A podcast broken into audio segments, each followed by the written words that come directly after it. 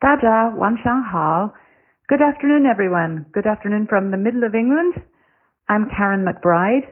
Um, it's been a few weeks since I've been on the CEC airwaves. Maybe you missed me. My colleagues in Shanghai and Beijing asked me to give some advice to parents who are about to say au revoir, goodbye to their 18 year olds as they head off on their adventures to attend university in the UK.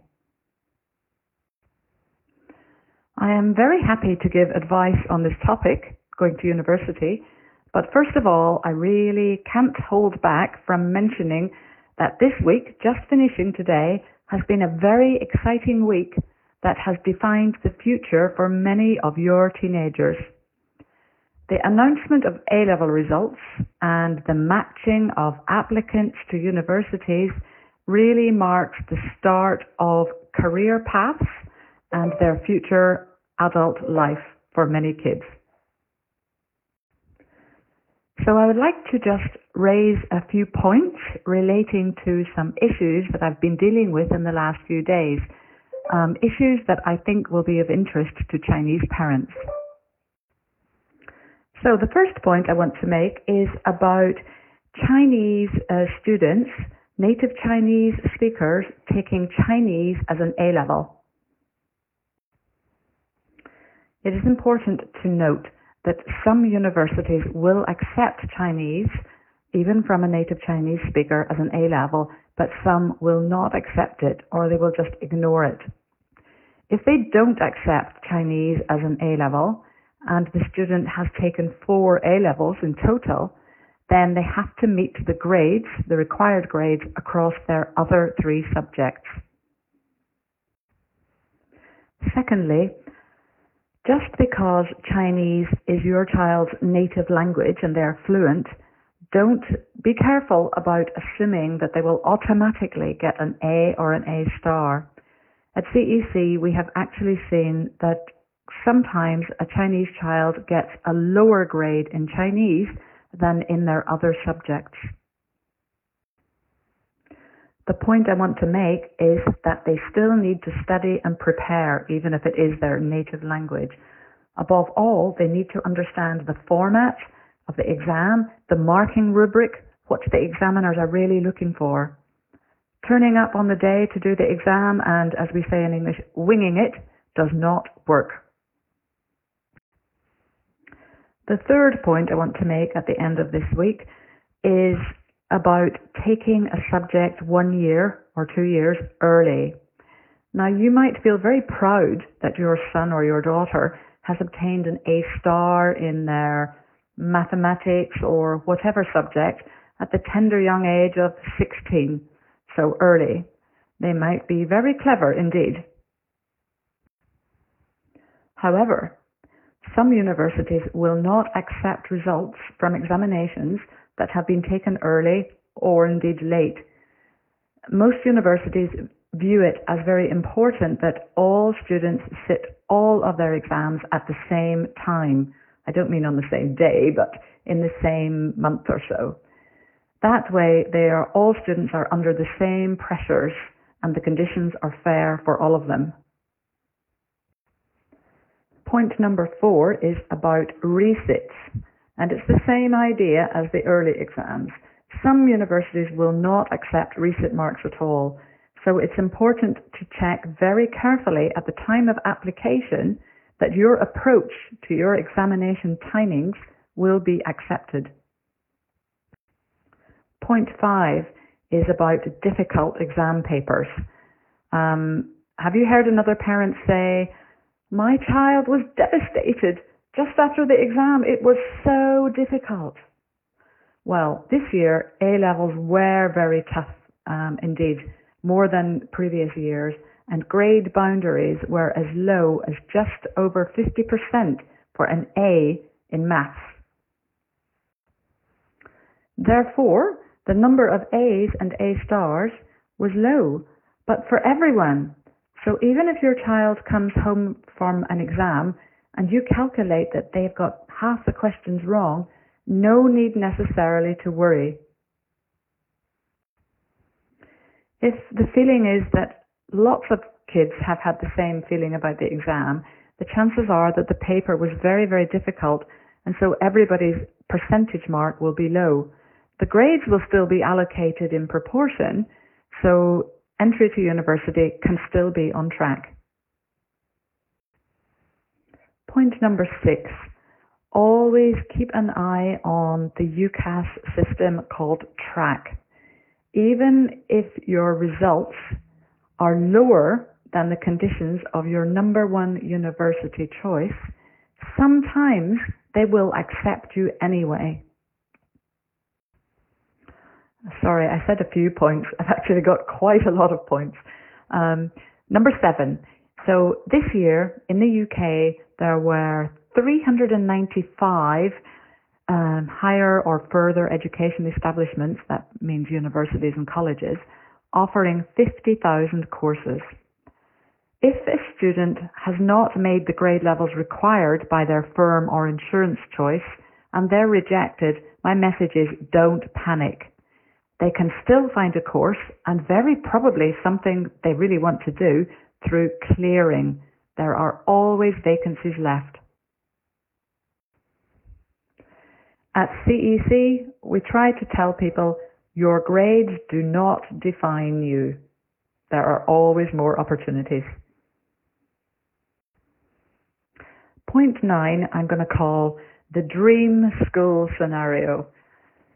So if a student has been unsuccessful in meeting the requirements of the number one choice of university and they've been rejected on UCAS track. um, if the student has met the requirements of the insurance option, which is the backup, but doesn't really want it, there's still something that can be done. At CEC, we have found out that in this situation, it's always worth calling the number one choice to check A, if there might still be a chance of getting in to that course, or B, if they have spaces on any other course for which the student's qualifications would be acceptable, even if it's a course they hadn't thought about before. It's actually relatively easy for the university to do this as they already have all the students' details registered. And it is quite common for them to offer another course, another option where they have spaces even if you haven't met all the requirements for that course. Point number 10. In July this year, UCAS introduced a scheme called UCAS Self-Release. This enables an applicant who already holds a place at a university but decides they don't want it to release themselves into clearing in order that they can apply to a different university. Previously, students had to contact their chosen university and ask them to release them before they could apply elsewhere. So it's useful to know about this if a student changes their mind. And finally, point 11. On results day, if you do need someone in the UK, uh, a native speaker, whatever, to help you, um, especially when you're working out options like all the things I've just talked about, or you need them to communicate with universities or with UCAS on your behalf, then please nominate a person, for example, someone at CEC like myself, nominate us on your UCAS form when you are making your UCAS submission. In the UK, data protection laws are very strict and so universities will only talk to the student applicant directly.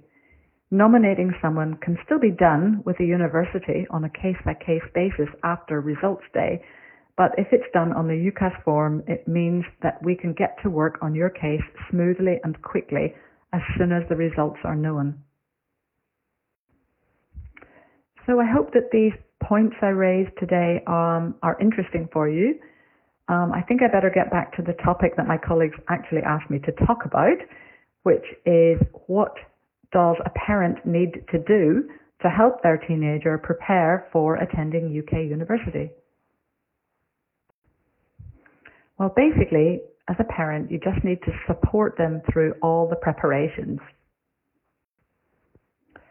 Firstly, make sure they check their emails regularly because after their place has been confirmed, they will start to receive emails from different departments within the university about what they need to do. Make sure the email account supplied to UCAS is up to date and that the email box is able to receive bulk emails and that the university address is in a trusted sender list, that the emails do not go into trash or spam. Make sure that your child um, joins um, special website areas or Facebook groups for their own course or for their whole of residence. That way they can exchange messages and make friends before they even arrive. For international students, pay attention to all the instructions that you will receive concerning the visa, the CAS, payment of deposits and fees. Read the emails and the contracts about accommodation. For accommodation, you probably need signatures and financial deposits, and the parents will probably need to act as guarantors. A student can open a bank account um, as soon as they have the UCAS confirmation letter, and they will need to show this to the bank. Account, an account can be opened after term starts, and very often during the welcome week, there are banks um, on campus offering appointments for all students to open bank accounts. So it can be done after arrival. Most students take out insurance to cover their belongings while they're at university.